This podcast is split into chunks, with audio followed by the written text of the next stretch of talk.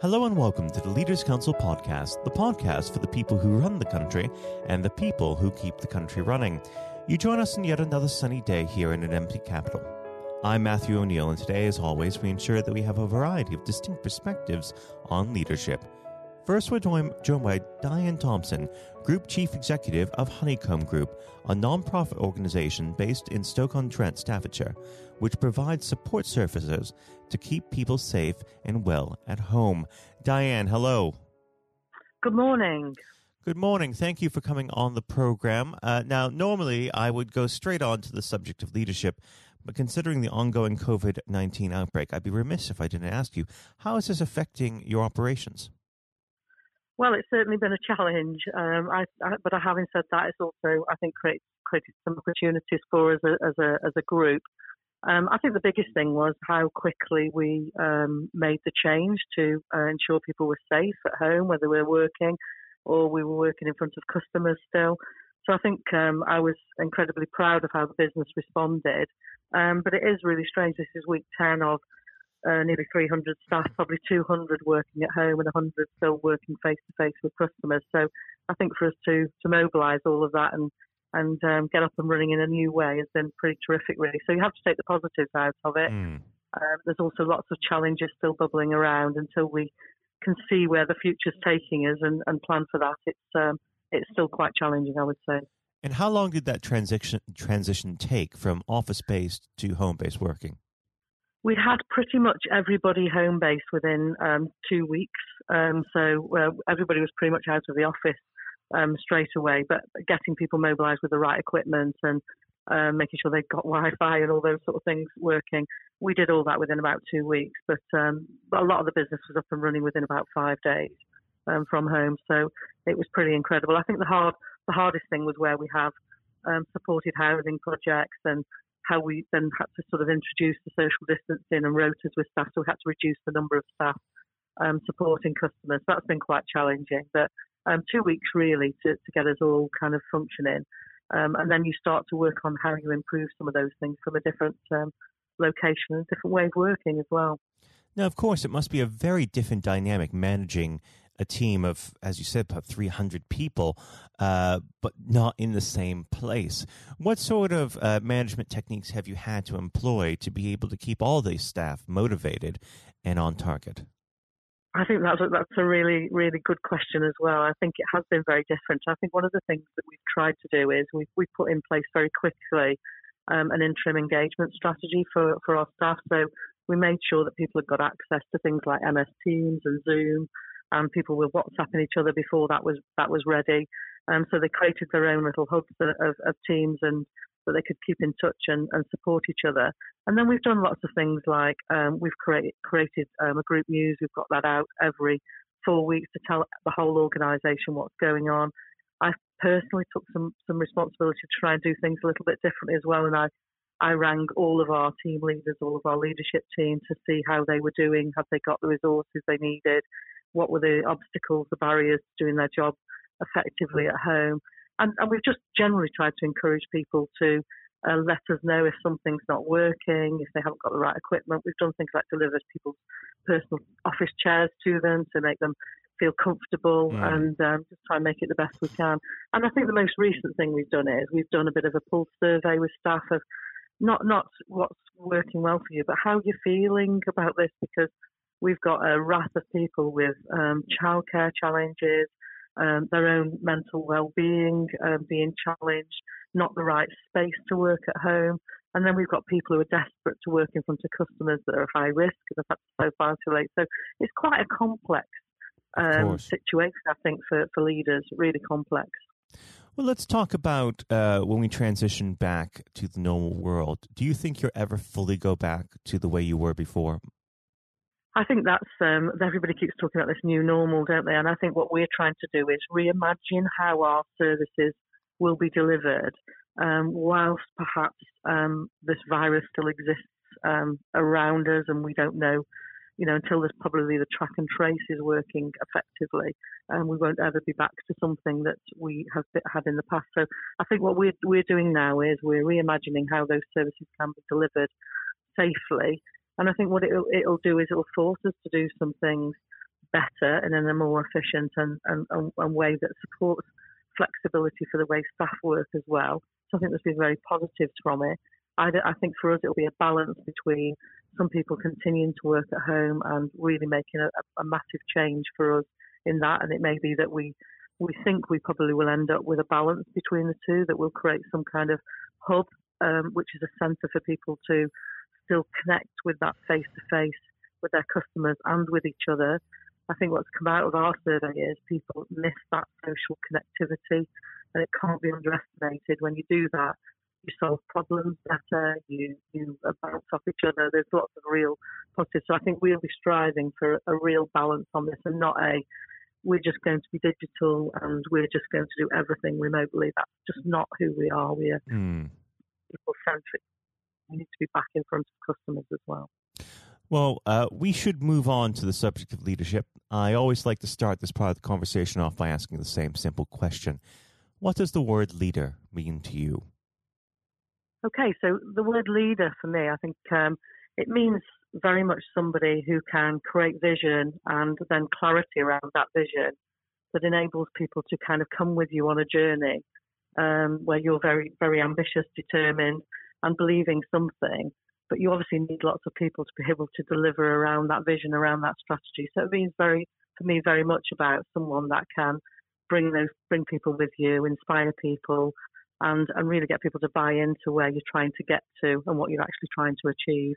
Um, I think if it can be, be understood like that, I think people can um, buy into that and, and really understand where they fit in. And how would you describe your personal leadership style? I, I think uh, the leadership style I, I, try to adopt is, is one that um, starts with openness and honesty. Um, I think people need to see who you are to be able to build that trust and build that relationship. I think you have to be interested in people. Um, it can't be about um, yourself and, and too much uh, around egos. I think it's really important that people you have that relationship of trust and you and you care about the people that that work around you. Um, so I try very much around collaboration. I try really hard to communicate with people in an open and honest way. Um, I like to provide that clarity and that trust that people see the purpose of where we're trying to get to and, and what that means to, to the people that we serve, the customers and the communities that we exist for. Um, if you can get those kind of messages across, I think um, leadership is that's what that's the sort of leadership that people um, are fairly comfortable with. I think. Now, where um, did your leadership style come from? Where's its genesis? Did you have a role model early on in your career who shaped you in this way? I think I think I always think about role models as a really interesting question. I always um, there are you know iconic leaders out there that you always think, wow, you know that's that's amazing. People like Obama. But I think I think for me it's been a, a combination of things. Um, key influences, I think, uh, not just any one person has defined my my leadership style. I think it comes from um, staying relevant, uh, being very self-aware, reading a lot. I love the work of Brené Brown. That's very much about your own vulnerability and about courage and being brave. Um, I, you know, I think you know I've studied around all sorts of things around professional qualifications to give you that support. But for me, it's very much inherent about being very self-aware, very open to learning, um, not think that you've made it in any way.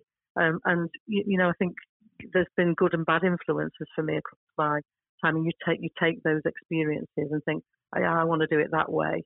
Um, and you know, you don't always get things right, but I think if you if you're open to to challenge and to, um, to, the most important thing about about leadership for my my style and the and the way I believe about it is is getting the best out of other people. Um, you cannot do everything yourself, and it is really important to build that um, confidence and the strengths of other people to go on and, and get things done. Now, unfortunately, our time together has drawn to its close. The last grain of sand has fallen through the glass. Uh, but before I let you go, what does the next 12 months have in store for Honeycomb Group? I think the next 12 months is going to be um, really interesting, um, but I think it has, um, we have a lot of ambition in our strategy. We've just written a five year strategy that is about building more homes, it's about supporting more people who um, are, are, probably on the more vulnerable side of society. Um, we've got lots of plans to provide more supported housing. We're trying to work with communities to to help their pathways and journeys into better education, better jobs, other things. So I think we will continue to plough on with um, with those ambitions and and manage the circumstances that we find ourselves in. Um, but those desires and those ambitions do not go away for for the Honeycomb Group, and we will be very determined to make sure that we are in this business to make changes and support people to have the best life they can have. Well, I'd like to thank you, Diane, for coming on the program, and I'd love to have you back on when things get back to some semblance of normalcy to see how that transition is going. Diane, thank you. Thank you very much. It's been a pleasure. That was Diane Thompson, Group Chief Executive of the Honeycomb Group. And now, if you haven't heard it before, is Jonathan White's exclusive interview with Sir Geoff Hurst. Uh, we're now joined, uh, though, by former England footballer and still the only man to score a hat trick in a World Cup final, Sir Geoff Hurst. Uh, thank you very much for coming on today. Uh, You're welcome. You're welcome. Good afternoon. Uh, and perhaps I should uh, start and get it over and done with. I know you must be bored with it, and you've probably been asked a thousand times. But when you got out for a duck playing for Essex, Geoff, what was going through your head at the time? well, of course, that's not one of the most asked questions I get Although there, there are one or two people who are very familiar um, who, who, do Google me realise that I did uh, score nothing for Essex, uh, my only game for Essex first team when we played against Lancashire in Liverpool, a place called uh, uh Aigburth in, in, uh, in, Liverpool, many, many years ago, 1962, I think that was. So I didn't, um, yes, I, I, didn't really feel it at the time. It was lucky to be playing, I guess. There one or two injuries. Um, but the problem that I had was was really messing about between the two sports. That was very detrimental to me uh, over that period of time, mm. being stuck between the two sports. And I think uh, for those that uh, don't know, there's a there's a, another world that might exist where um, Sir Geoff Hurst was a, a first class cricketer and not perhaps a, a footballer. But um, whether it's business or cricket or, or football, obviously the importance of leadership it can't be understated, no matter what form that comes in. When you were at West Ham, uh, Geoff, and when um, Ron Greenwood first uh, uh, came along, he made obviously some pretty radical changes. Was this a man that genuinely inspired confidence uh, the first time you'd meet him? Absolutely. I mean, he, he was simply a, a fantastic uh, coach or teacher, if you like, at football. And uh, the, the quite always mentioned when we talk about Ron Greenwood, Harry Redknapp, who was played under him and has been very successful as a player and, and the manager over many, many, many years. He and he's come across many coaches, of course, and managers during his time over years. I guess he would still say that Ron Greenwood is the best coach he had worked with. He'd worked with. So you're very fortunate. I think you, you, you think you're lucky when you come across if you have a great teacher at school and uh, a great coach as we had in Ron Greenwood and of course a great manager in Alf Ramsey. So to come across people like that of that caliber can have a huge influence on your your career, of course, and, and then your life, and that's that's quite purely the case. Absolutely. And in those early days um, at West Ham, uh, with with a manager like like uh, Ron uh, there, it's also important to have uh, uh, confidence with your other players, and of course they become your friends. Who did you look at to at the time uh, when to inspire confidence in yourself? Was it more? Was it Peters? I think probably. Well, I was very fortunate to play with the caliber of the players I did. Again, again, extremely fortunate to play with the captain um, of England and West Ham and Martin Peters, who was a fantastic player. And some, as far as Martin's concerned, I think sometimes he didn't quite get the uh, recognition he deserved and what a wonderful player he was. In terms of inspiring confidence, I always probably say that the biggest influence uh, for me, I guess, would be the captain Bob Moore. Although he was only uh, about eight months older than me, he graduated through the system probably three or four years earlier. He played for England in 62, four years before the final when I played. And so he, he was more looks upon him more as a senior player, if you like, not as a, a guy with the same age group as me. And I looked at how he how he uh, trained, how he acted, how he behaved, and how he played. And so he he would say, I would also say he was a big influence on me. One thing I would say about leadership, uh, what I do I do understand clearly in all walks of life, leadership is at the top is absolutely vital Uh, uh, for a, hmm. a for a business football team in any walk of life to be successful. and it's quite evident. I was in the motor trade for a long time as well, selling car warranties to car dealerships, and you could almost tell when you walked into the business uh, in a, many of the car dealerships. You could almost tell from the moment you walked in by initial reaction, people came and welcomed you that the business was well run or conversely not well run at all. And so I understand the, the, the value and quality of leadership. And that's why I'm very fortunate to be involved in my career in those early days with two two great leaders in, in Ron Greenwood and, and Alf Ramsey. Absolutely. And um, uh, since you've already uh, brought him up, uh, Geoff, I think it'd be remiss not to go a little bit further with that. But obviously, uh, after uh, at West Ham, your uh, playing came to the attention of Alf Ramsey. Now, there's a man I'm sure when you walked into a room, you knew who was um, in charge. When it came to managing that England team, what was his style like, Geoff? Well, one thing, the first thing I say about Alf Ramsey, he's probably over my life the most powerful influence who had on me um, as a person. Um, naturally, it happens to an extent because he's got your whole career in his hand. Whether he picks you for England or he doesn't pick you, it can have a, a great impact on your your career and, of course, your life. But yep. in that era, I was involved for six or seven years. He, it was quite clear who was the boss. He was quite very, very strict. Probably at a time, maybe overly strict, but at a time you probably wouldn't get necessarily get away with it in, in today's football because it's changed dramatically in how you deal with with players then and players now.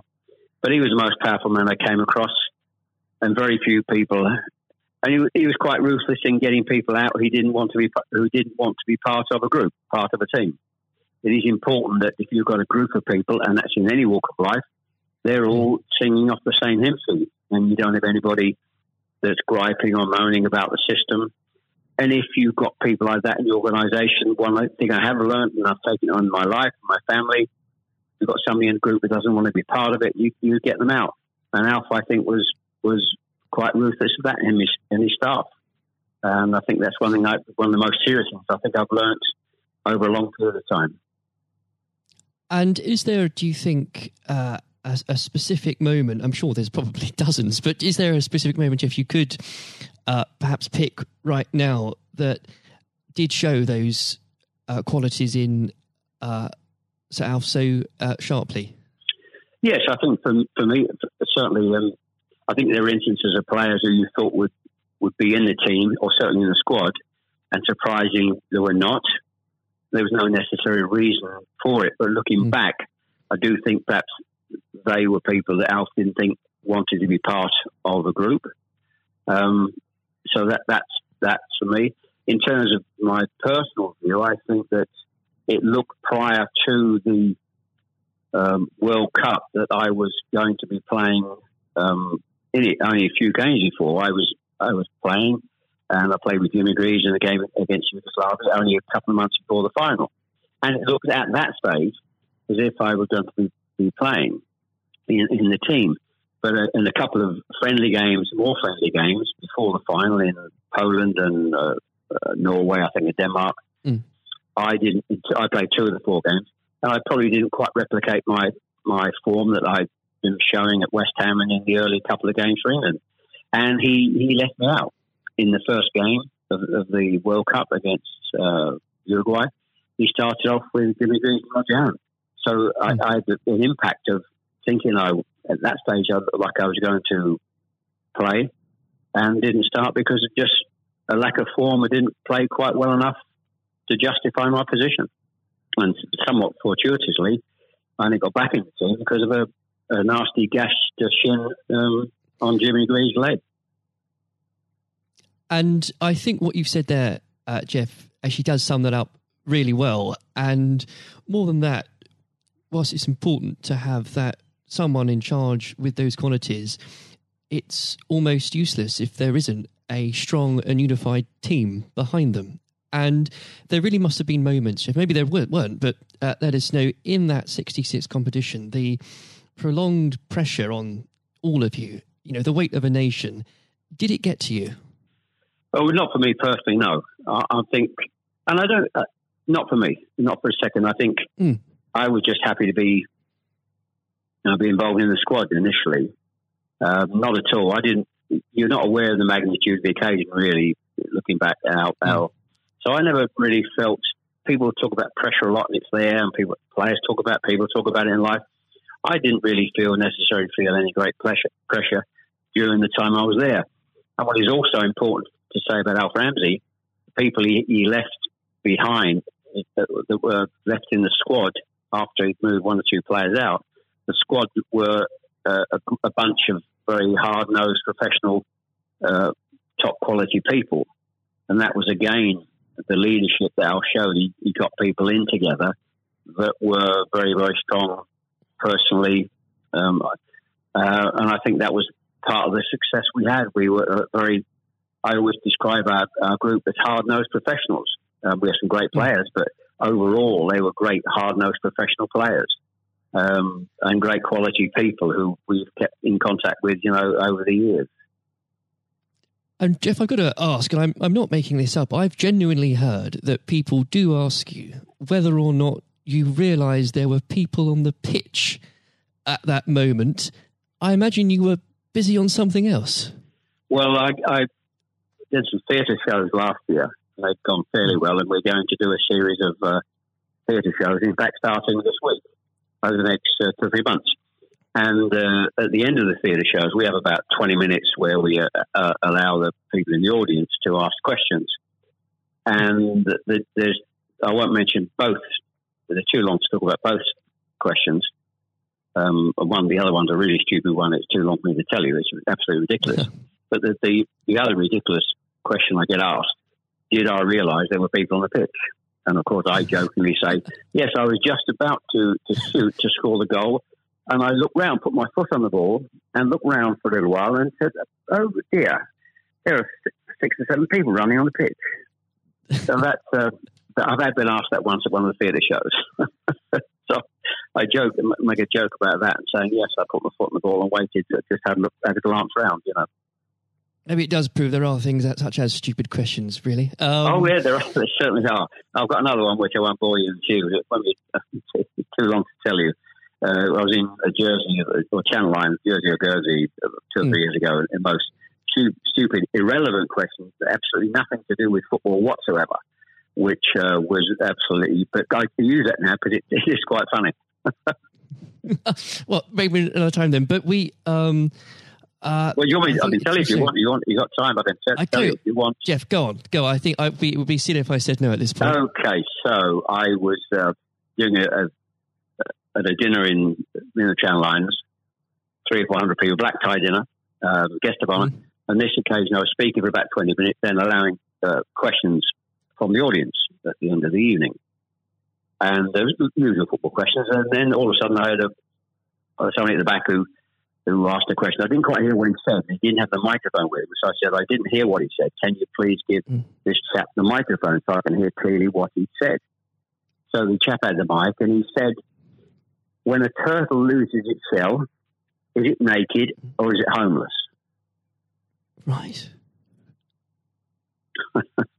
what, what a question! What a question! Uh, well, I think that would be in, definitely in the stupid category, wouldn't it? So we had a laugh about that. Uh, uh, well, uh, and we, you've got to have a patient of a saint, I think, sometimes to put up with well, things no, like that. but then again, I found it amusing. I just found it amusing. In fact, some of the audience found it highly amusing as well. So it did. Uh, um, it did make again, laugh that day if you can put up with my questions, you can probably put up with uh, anything. Um, but th- there would have become a point, though, um, Geoff, I think um, you, you were a young man when obviously this happened. When you must have realised that people, teammates, began looking at you for leadership. Um, is that something that occurred to you, or did you just realise that by by one way or the other, people actually begin to look up for you for inspiration?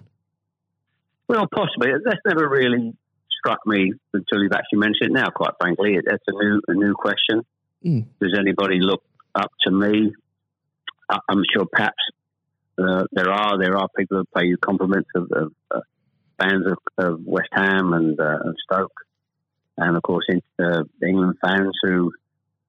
Um, I, I, think probably it would be very immodest of me to to suggest that I, I felt that somebody was looking to me for inspiration.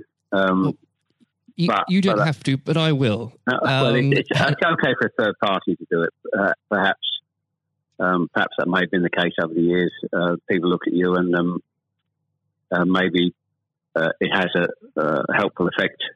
Uh, but I do think you, you how you behave and set examples on and off the pitch is people must realise that that's, that has an influence how you react and behave mm. to, to situations on and off the field. Surely, probably has an impact to younger players coming in into the team latterly. Um, yeah, and and with that, looking at um, uh, football today, uh, is there anybody that you think, particularly on the field or the sidelines, that strikes you as someone with um, those qualities that you could identify in a in a natural leader? Um, well, a play, current players, you mean? Oh, players, managers, anybody that uh, you look to today, really? Well, I think some of the outstanding. I think the, the, the best example about a, a leader and at the moment is is, is uh, Klopp at Liverpool. Mm. He has been absolutely fantastic to uh, acquire the players and get them to their attitude is absolutely fantastic. They're great players, but there's more than just being good players in football. It is have a good player with a fantastic attitude and their willingness to work for each other and the team is absolutely outstanding. Hence these unbelievable results. There are, you know, and the great players not always succeed as, as individuals or probably even uh, certainly as a team if you haven't got the right attitude alongside it. And they're probably, and that, that comes through the leadership. That's not just luck. Absolutely. That's, that's absolute leadership. He'd be the best example, of course, in, in football terms today. Uh, e- easily, easily. And of course, but going back not that long ago, Alex Ferguson is just absolutely. Mm. You've got to take him as the first example because Klopp's only done this over a period of time, a short period of time. But if you look at the 25, 26, 27 years that Alex Ferguson did with Manchester United, and subsequently since he's gone, how they've they are not doing so well. He's the best example of management I've seen. We've seen we've probably ever seen, and I don't think anybody will see the like of that kind of leadership again. It's absolutely astonishing, astonishing. And do you think? Could you imagine uh, Sir Alf or even Ron Greenwood managing teams today? Yes, I think so. I think yes, uh, no, no question at all. I think they uh, Ron Green was yeah. Well, the, the answer, straightforward answer is yes. Um, good they, answer. the straightforward answer is yes. I can elaborate as much as you want, but the straight answer is absolutely categorically yes. Uh, and with um, and I know uh, if we could talk about this probably for the next hour or so, but um, I'm conscious of the um, time. Um, looking um, back uh, through your um, playing career, perhaps especially um, your time uh, for England, who was it uh, that struck you more than anyone else on the pitch uh, that displayed qualities of not just leadership but uh, companionship and and level-headedness that you think that have stuck with you all these years later? Well, I think we were, I was very fortunate, and I wouldn't pick any one player out. I think looking at There's that, so many, yeah, so many, and that's why we were successful because we had so many um, showing all those qualities that you just mentioned uh, throughout the team. I think that that was outstanding, and uh, uh, and it's an opportunity to talk about uh, all of them in, in, that breath. And there was nobody. And going back from an earlier earlier question for me, the um, all hard nosed professionals, good good teammates, mm. good socially, and that's why we kept in touch with each other on our golf days every year uh, up until about five years ago. Of course, with, with the uh, sadly dwindling, yes. dwindling numbers, we we still got on. Our wives got on all together all those years later. It didn't just finish after '66.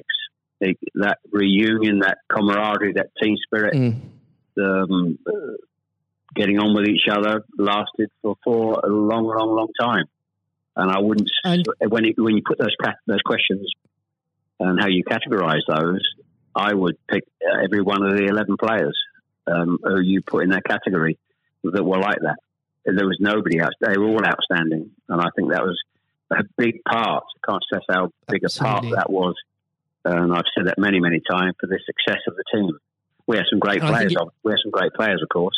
But without the attitude alongside that, going back to an earlier question, you, we wouldn't have been as uh, ultimately, ultimately as successful. Exactly. Without that, you, the, the the whole will never be greater than the sum of its parts. But with it, yes, the word the word is team. the word is the word is team. Absolutely. And I always use the word team when I talk. Sometimes you know, together, everyone achieves more, and that that's the same in any walk of life. That, that's fundamental.